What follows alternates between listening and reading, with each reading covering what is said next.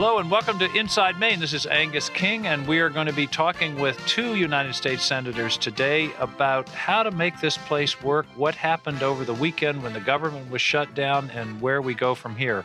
I have with me Senator Lamar Alexander of Tennessee, a Republican senior member of the Senate.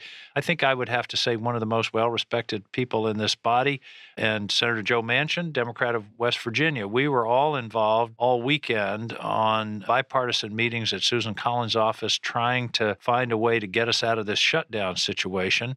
And I think we made a contribution. Lamar, do you uh, do you think the work that we did helped the leaders to get to a, an exit? I agree with that, Angus, and thank you for having me and being a part of the discussion. Yes, I think the answer is right on that. Of course, the first thing I think is that shutting down the government to achieve your policy objectives should never ever be done.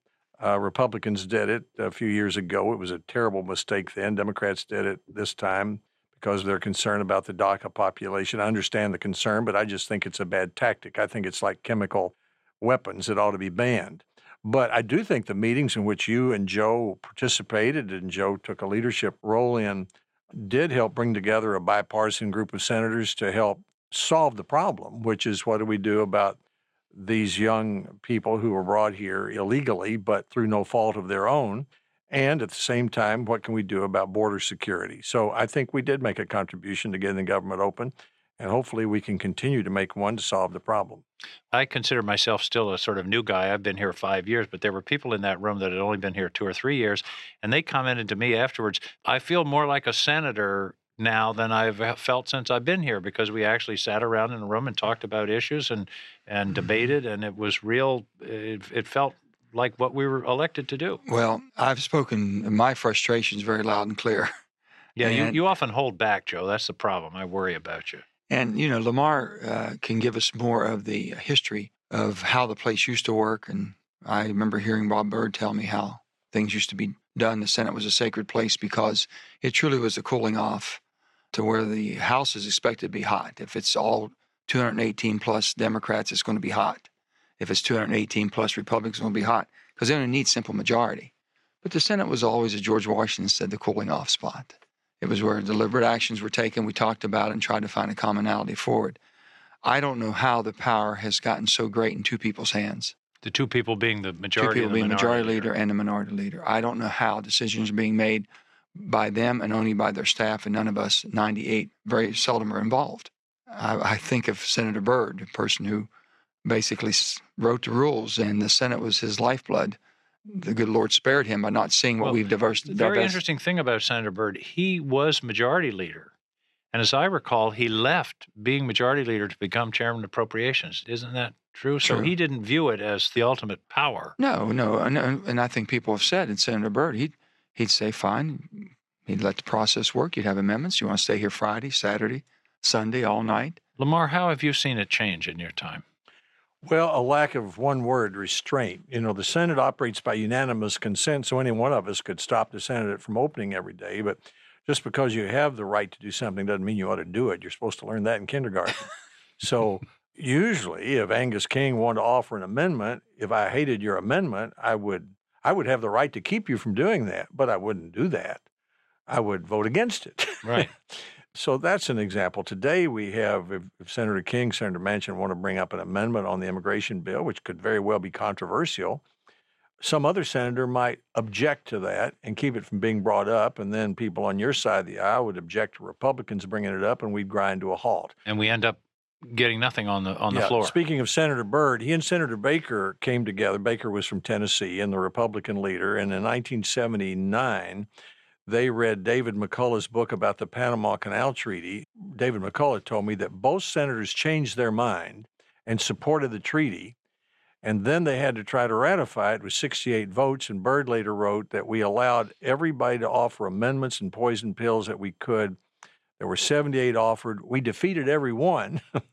but if we hadn't allowed senators to have their say, we never could have ratified the treaty. And I think that's a lesson to learn. Once, part of the Senate is having your say mm-hmm. being heard. And once everybody's been heard, people are more willing to accept a consensus result. Yeah. Well, I, I worked here in the 70s, and that was the days of Ed Muskie and Margaret Chase Smith. The Senate then seemed to be more, there was more power in the committees than in the leaders. I Mhm. remember Mike Mansfield was the Democratic leader, and my sense was he was more of a traffic cop than a guy who decided Right. ultimately what everything that went to the floor. You know, you know, Angus. What I've said is I've watched the pressure, and with all social media, with all the money, the independent expenditures, all the money coming, this pressure is coming down at unbelievable amounts to two offices, hmm and there's no way that they can satisfy this, you know. And they have to make these decisions.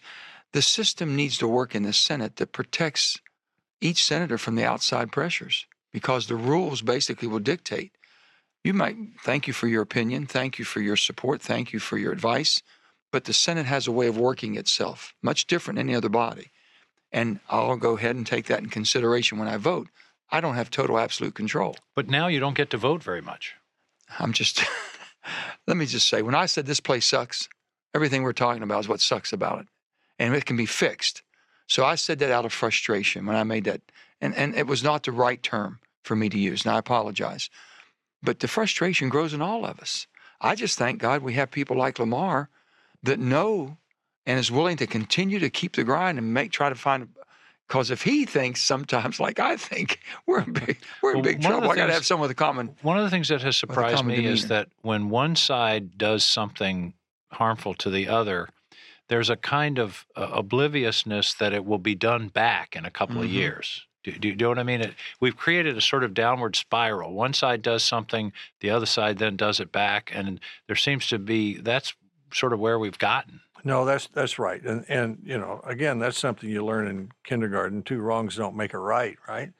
And we just persist. One bad behavior develops another. An example is the Democrats four years ago did what we call the nuclear option. Joe and I were here. We both voted against that. Actually. Joe was voted as a Democrat against his own party position, which basically broke the rules to change the rules in order to confirm some judges that Republicans were blocking. Okay, so Three, years, later, the Republicans come around and do the same thing. And of course, if we keep doing that, we end up with a Senate without, as, as Senator Levin used to say, a Senate that can change the rules anytime it wants is a Senate without any rules, like being in a football game and you get the third quarter and you say, hey, we're ahead. We're going to change the rules and say the game ends at the end of the third quarter. Well, nobody would respect that game, and nobody will respect a Senate that doesn't abide by its own rules. You know what? What the word trust? Uh, in 2013, the shutdown. Susan and I are probably two of the most senators that vote against our parties. Okay, or try to vote for what we think we can explain back home. You're right there, and both Lamar, we're all making those independent votes. But we got so frustrated in 2013, the shutdown was avoidable, but we didn't avoid it. Mhm. And that's how we got together. And we said, let's just call this a common sense group. Well, that's what's the, what settled the one this time Was the same. was an issue of trust, and Yeah. ultimately the Democrats decided that Mitch McConnell had made a public commitment to a bill on DACA on a date certain, And we trust him to do it. and they had to take that leap of faith that that was going to Yeah. happen. And I think, frankly, and people, you know, reporters say, "Do you trust Mitch McConnell?" And I say, "Well, he's this is a pretty good case where he's going to have to deliver." Because he- he's- he, he he's- said it his publicly, promise- no question. And I've told people that I, I absolutely trust Mitch to put this on to make sure it comes up and we start processing it by the 8th. That's the way I understood. I don't think there's any doubt about. It. I mean, we'll move to the immigration bill on the eighth with a fair process, and of course, if it's not a fair process, why Democrats could object to that. I mean, that that's within the rules. But we'll we'll do that. We'll do that. I mean, the most important thing in the Senate, other than trust, is keeping your word, which is a part of trust. But you know, Monday morning at 8:30, we all we got back for our last meeting before we voted at noon. And I looked around around the room. this was a meeting. this of was the, a of the- meeting of, the, of, bipartisan of, the, of the bipartisan common sense coalition group that came together. at Su- Susan's office, which we're now calling Little Switzerland. Little Switzerland, yes. And uh, all three of us were there, and all three of us have been there for every meeting we had starting the, the Friday of the shutdown. And I don't think by the Monday morning there wasn't a person in that room, Democrat or Republican, that wouldn't go to war with each one in there as far as defending the person on the other side of the fence they trusted that much. No one believed that someone would tell me something that wasn't true. No one believed that someone would mislead me to where I would hurt myself or hurt them the trust factor that came out of that, I think, carried the day. I really do. Wouldn't it be nice if that group became the Senate. In other words, if it was, we could have 100 people that were easily talking back and forth and trusting one another and well it, it, that group is the senate and actually i think almost every senator would prefer for the senate Mhm. to function better and operate properly It- and i wouldn't want people to think we never do that i'm, I'm chairman of the health education labor pensions Committee, and you've Uh, actually gotten some big well, things we got done. quite a bit done, but that's got a lot of jurisdiction. And Senator Patty Murray is the ranking Democrat. She's in the Democratic leadership, and she has on her side of the aisle on that committee some of the most vigorous Democrats we know: Bernie mm-hmm. Sanders and Elizabeth Warren, et cetera. But we were able to fix No Child Left Behind, pass 21st Century Cures, very contentious bills, many differences of opinion. And it began because Senator Murray and I work together. We trust each other and we don't surprise each other. And when we decide to come to a result, we usually can. Let, me, can go go ask, ahead, Can I ask a question? Lamar, how do we prevent any one of the leaders, whoever might be the majority leader, from filling the tree? How can we keep an open amendment process on the floor, even though one person decides they're going to fill the tree? I've never been asked. And for those people listening right now, um, Angus, filling the tree basically prevents anybody from bringing amendment to a bill that comes to the floor. Well, that's not the biggest problem, I would argue. The biggest problem is that when someone brings an amendment to the floor, some other senator objects to the amendment. See, if, if Well, it if- should be if- germane. If it's not germane, I mean, in the state But if they object, then you have to- But when you offer an amendment, it has to be done by unanimous consent.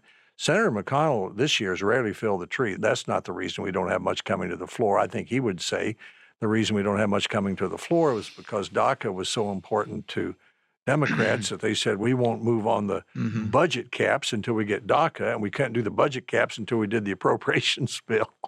And then we slowed down the nominations, so it takes all week to confirm Right. a, a judge who's confirmed 97 to nothing. So there's not much to vote on. So there's blame on both sides, but Mhm. I don't think we need a change in rules as much as we need a change in behavior. These rules worked for many years. Senator Byrd from West Virginia, Senator Baker from Tennessee, they made them work very Sen- well. Senator Mitchell from Maine. Senator Mitchell from Maine was a very effective uh, leader, and he made the Senate work hard. They would often bring the appropriations bills up on Thursday night and say, okay, we, here's the energy and water appropriations bill. We'll have as many amendments as you would like, but we're going to finish it this week. So by about Friday, people would say, well, that was an important amendment, but I think I'll go home. wasn't that bad. Well, you, you raise an interesting point. You mentioned the term work hard. I, I've gone back and read some history. For example, Ed Muskie in the uh, when he was working on the Clean Water Act had something like 100 hearings. The tax reform bill of 86, there were 33 hearings of the Finance Committee over 14 months. We don't seem to have the patience for that. Maybe it's because everybody's thinking about campaigning or going home on the weekends or that kind of thing. But it's, it, your committee, the work you did, for example, on the on the uh, Alexander Murray Health Bill, you had a series of hearings, you had a series of workshops. I mean, and that's you what attended builds. them. I appreciated your coming, even though you weren't a part of that well, We Committee. both did. Well, I You both think- came. I thought it was one an Well, we invited you you to come uh, early. We had we had two thirds of the senators come to four hearings Right. over two weeks, Right. and as a result of that, we have a consensus piece of- of legislation which will lower insurance rates in Maine and West Virginia and Tennessee. The first changes in the Affordable Care Act, bipartisan in eight years. I believe it'll pass by the end of the month. I certainly hope so. But But Angus, I'm going to need to go to our chairman's You- meeting. you- Speaking of working, you, yeah, all right. You go to work. You you go and, and, and do well, and we'll talk about you after. I know leave. you and Joe will, but first, I, I, I want to thank you for doing. I mean, you're an independent senator and you caucus with the Democrats, but when we, you and I worked together on the student loan issue when President Obama was here, we lowered rates, interest rates for college students in Maine and across this country. And because we work together in a bipartisan way, nobody's trying to repeal that law. That's right. It, it, it lasts for a long time. So that's a good example of what we can do. And you and I worked on that together. And Joe was right in the middle of that as well. The three of us worked on student loan interest rates with Tom You- Copeland. You know and what's funny when you come from rural states, like all three of us come from, with a big rural area. I've always said, if I can go home and explain it, I can vote for it. that's a pretty good standard. Thanks, Lamar. Have a Thank good you. meeting. Thanks so much to Senator Lamar Alexander for joining us. He's off to a meeting of committee chairs. That shows you what an important guy he is. Thanks for being with us, and we'll be back in a minute.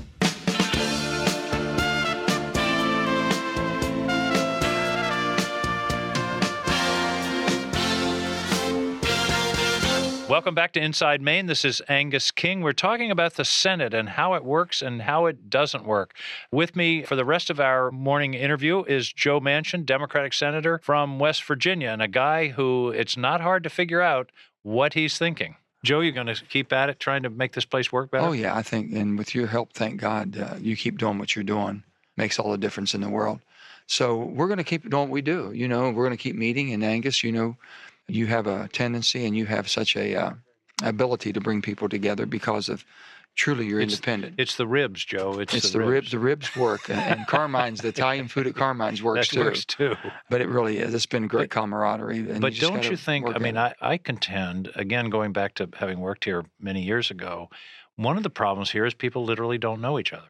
it's they a don't- shame. They, you everybody goes home on the weekend. Think about our schedule. Yeah. We get here. Get here Monday 5:30. afternoon. People start filtering in from anywhere from noon until we're up to five thirty. Right. So you're only going to be here Monday, Tuesday, Wednesday night. They got, they know you got three nights. Right. Your staff has got you scheduled up clear up till midnight if you can even find the time to go to bed. Right. So you got everything going for you for those three nights. Not a night that very seldom do we can find a night where says, "Can we all have dinner together?" Right. The staff says, "Well, I'm sorry, we can't work it in." That's just That- that- ridiculous. yeah. It's just And- ridiculous. And then the last vote's Friday, uh, Thursday afternoon, oh, and everybody goes home. Whether do you know that our friend Brian Schatz from Hawaii goes home pretty much every weekend to Hawaii, and Michael Bennet's family uh, they go back to Colorado, Wyoming, here's and I contend that one of the problems is we talk about trust. You can't build trust if you don't have some relationship with Here's a little else. thing the public doesn't know. And I tell them, I said, here's how I believe that things are not in, in the proper order. I guess at some time in the past, in history, they justified us going home every week and getting someone paying for our plane tickets as long as we had one meeting with a constituent. So I can get off the plane in Charleston, West Virginia, and meet with the airport authority while they're already there, and that would justify my plane ticket getting paid by the taxpayers for me to come home. I've said this if they just would say, we're going to pay one plane ticket round trip for you to go home a month. You want to go home every weekend? You pay. We'll pay for one. and if we work Monday to Friday, Well, and I've said, And the other problem, Lamar isn't here, but I think one of the realities people don't understand is even at lunchtime here, we're kept apart. Tuesday and Thursday, the Democrats and Republicans have their caucus lunches. And on Wednesday, for some reason, the Democrats don't do it, but the Republicans do. They have a lunch every day. oh, no. So it's almost as if there's a conscious effort to keep us from getting to know well, and then on top of that, every year you have your retreat. You have your Democrat retreat and your Republican retreat. And you know what the retreats are for? It's R- to- rallying it's, against it's the war, other It's war guys. plans. it's a, how are we going to battle? It's just absolutely asinine to me. And I've said, why don't we just stay here and work three weeks and go home for one week a Yeah, month and I stay the whole week and Yeah. work with our constituents, make sure we know what's needed in our home state? Yeah, there's nothing wrong with being in connection with your constituents. No, you need to, but but I think uh, three weeks on and one week You off. give me a week with my staff every month, a week with my staff in West Virginia, and I can better serve West Virginia and get around and do and meet and hear everybody. And they expect me to be here three weeks, Monday morning to Friday evening, working like the Dickens, and hopefully on a Friday evening or a Saturday or Sunday, meeting with my Democrat and Republican friends Right. and their families, having a dinner. It would be so Right. much better. Well, you know, in the 70s, where they people talk about the Great Senate, everybody lived here. Their families were here, and they, you know, they went to ball games together. Kids played little league together. They played golf and barbecue and all that kind of thing, and commuted together. And and now uh, all of that is uh, pretty well gone. That's I'd you, you and I. You and I. I do the rib dinners, and you you have people down to Down your to the boat. boat, But and we do. but there's not much uh, other than that. There's not, Not a lot going on. Not a lot of. And I'd be afraid to give every center up here a golf club.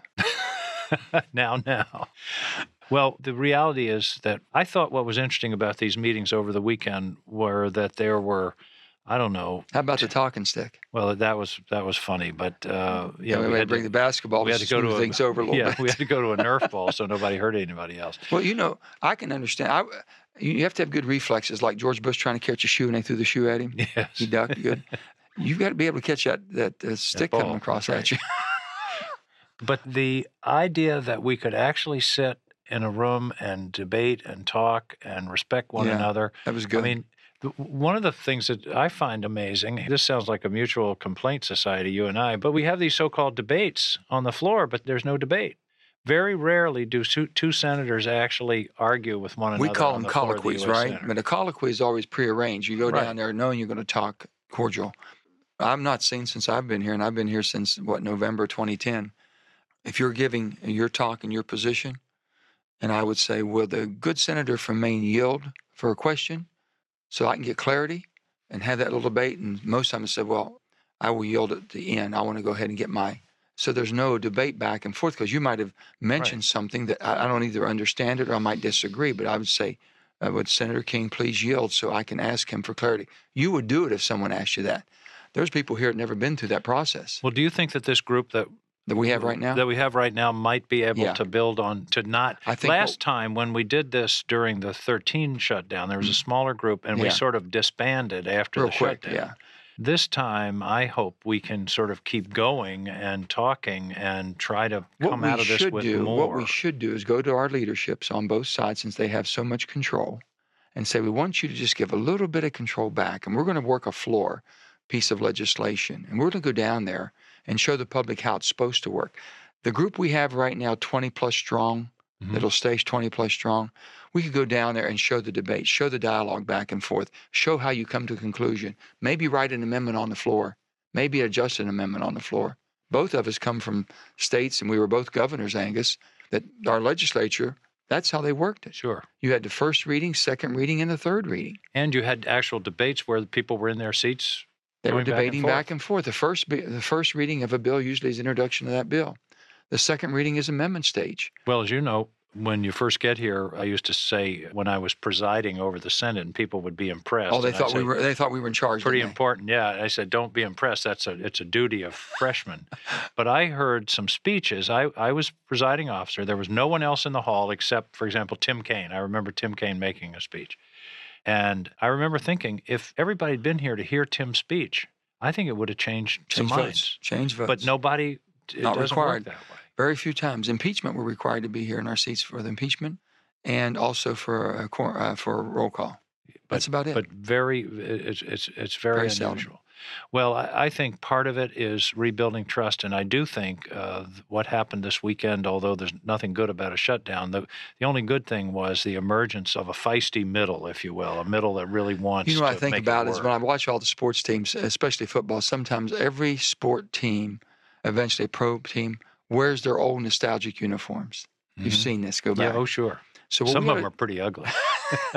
we know why they moved on. Yeah. Uh, what we need to do here is bring back the nostalgic Senate and try some of the things that we said and what we've heard and we've read about used to work, and just try them. Just try them on it. We have enough of us now to move that. Do you remember? I don't even now remember what the issue was when we all went into the old Senate chamber Oh, I know exactly what that was. and had a long. It was a uh, shutdown, 2013. Was that what it was? It was about the A shutdown. hundred. There was no. You were just here. Yeah. There was no uh, staff allowed. You remember Mark? fir- Yeah. Mark sat in the chair at first, but it was just a hundred, and that was where the first hour was just very contentious.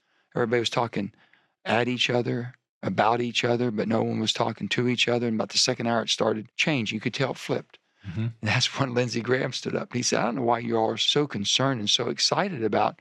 Us being dysfunctional right now. The last time someone from South Carolina spoke, we were in a civil war. Yeah, he was channeling John C. Calhoun. he said we were going to civil war. This is easy. I thought one of the funniest moments in our meetings over the weekend was uh, when uh, Chris Coons was talking about how passionately he felt about the subject or something like that and how much it meant to him. And Lindsey Graham said, Would you please quit talking about your feelings? It makes us really nervous. Something was. Lindsey Graham is a, very has some, funny guy. he's he's quick witted too, and he comes, you know. But uh, I think one of the things the listeners should understand is nobody I know is here for evil purposes or doesn't want it to work. We, we just need to figure out well, how to harness the energy and intelligence of a hundred pretty good. when I people. talk about the rules of the Senate, sometimes we have to have rules to protect us from ourselves. And right now, if you ask me one rule, when I first got here, they expect us to make phone calls and raise money for the DSC, which is a Democrat Senate committee. If you're a Democrat, if you're a Republican, they expect you if to you're call. an independent, you don't have to do it. you that. don't have to. It's- well, as you're a Democrat, you don't have to do it either. You might be expected, but I can tell you, as a person who doesn't do it, Mhm. and when they told me, I said, "Now what's?" that?" They said, "Well, that's for the DSC. So when anybody's up for reelection, what we call in cycle, that money will be used to try to help them get elected, or it'll be used to try to defeat somebody on the other side, the Republicans. And I said, So you expect me every day to call and raise money that's going to be used to defeat a person I'm working with? Well, you and I, I think, have I, I don't know who else has this policy, but I just said from the beginning, I'm not going to mm-hmm. campaign or fundraise against any of my sitting colleagues. And that's great. As an independent, that that's exactly, and you have been absolutely true to your word on that. Try that being having identification of a party beside you, a D or an R. When I told Harry Reid, I will not make a phone call to raise money against a sitting Republican. I will not campaign against a sitting Republican, and I will sign pieces of legislation up until the day they get elected or defeated, not trying to harm them, but if Right. it makes sense, I'm for it. And I'm just saying, if we had an ethics rule that said that no sitting member of Congress, that's 535, can openly campaign against a sitting colleague. So if you're an R, you can't go out and campaign against a D. Well, you know that that was the unwritten rule That was always the observed unwritten in- in- up into the 90s, I think. But And- now we have to cut our wrist and have blood to seal this today because no one believes that you will do that. So I said that should be done. Two things I think can fix the country. First of all, fix Congress so we work together and we respect each other and don't try to kill each other. I tell people I come to work in a hostile work environment every day. This is a hostile work environment. I know that all my friends on the Republic side are being probed to go raise money to defeat me in 2018. I know that yeah. and they look at you, and I don't know how many of them are strong enough, so I'm not going to do it. They know I won't do it, so maybe maybe they'll reciprocate some. But with that, I know what they're put under pressure.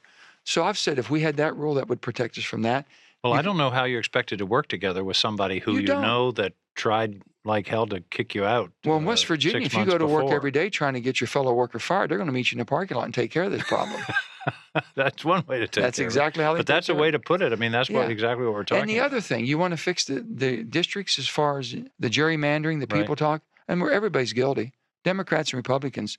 If they're setting already, and you go every ten years, the census comes out. and I think it ought to, it ought to be in some kind of uh, neutral committee. I've said that basically it should be computer driven for Yeah. diversity, and that way it's fair. Pennsylvania is going through a heck of a challenge right now, and they're going to have to rewrite. North Carolina. They're all they're horrible. They basically have gone to either push people further apart and divide our country up, and from all different types of uh, personal preferences. I've just we can fix it, but we've got to be able to fix it from ourselves destroying each other. When I was governor, and and you can think about different things, I used to use the federal government as the boogeyman. hmm I had to blame somebody because I couldn't get legislators to want to do things. Well, people used to say, as a governor, do you know anything about foreign policy? And I'd say, sure, I have to deal with Washington. Well, they'd ask us about this and this. So I told the federal government, I says, you've got to make us jump through hoops to get there. If they think you're going to give them something with unencumbered, oh, they'll just look at you all the time. So whether it was matching down, whether your federal unemployment money you needed, or workers' comp, or whatever it was, I would say for not the government, federal government, we probably could have gotten that done. You know that. But so people that were coming from the far right or far left, I used the federal government to try to get them back to the middle because I couldn't do the things. So we protected them and ourselves from the rules and regs and basically used somebody. We don't have anybody here. We are it. Well, and, and that means it's up to us to fix it. That's exactly right. And we should be adopting some rules and we should adhere to those rules. And the ethics is where we do it. Nobody wants to have an ethics complaint going into a reelection. Well, I'm on the rules committee, and I've been talking quietly. Here, uh, we- we're running out of time, but Yeah. one thing that really bothers me, and I, I got to, and this bothered me in this whole shutdown thing, is this continuing resolution business, the so-called CR, which is, and, and for the listeners, what it means is you can't decide on a budget, so you just pass this thing called a CR, continuing resolution, which just maintains funding as it was last year, uh, but it avoids the difficult To decisions. simplify it, it means this. And I tell people back home, it means this. The furnace blew up. The refrigerator's on the blink, but you can't spend anymore because you haven't made it more because you can't. You have to do exactly what you did last year. Right. And that wasn't in the budget last year. Right. That's And- where and- you are. But the problem is they've been used so frequently now. Oh, I, I went back and We're operating on CRs. uh, on the last 20 years, Joe, we've had an average of 5.6 CRs per year. And the average length of time to get to a final budget is 137 days after the deadline. That's ridiculous. And that's one of the problems is that we avoid making real I'm a big proponent of balanced budget amendments. We and Well, I were in the states Will you you join had- my No More CR caucus? Oh, no, No say can you see. All right, listen, Yeah. we're out of time, Thank but uh, Joe, thank you so much for the time. Thanks, and Angus, thanks for being for, here. what you're doing, and let's keep going. We're going to make it work. We will. I want to thank Senator Lamar Alexander of Tennessee, Joe Manchin of West Virginia for joining me today on Inside Maine. This is Angus King. Thanks for being with us. See you next time.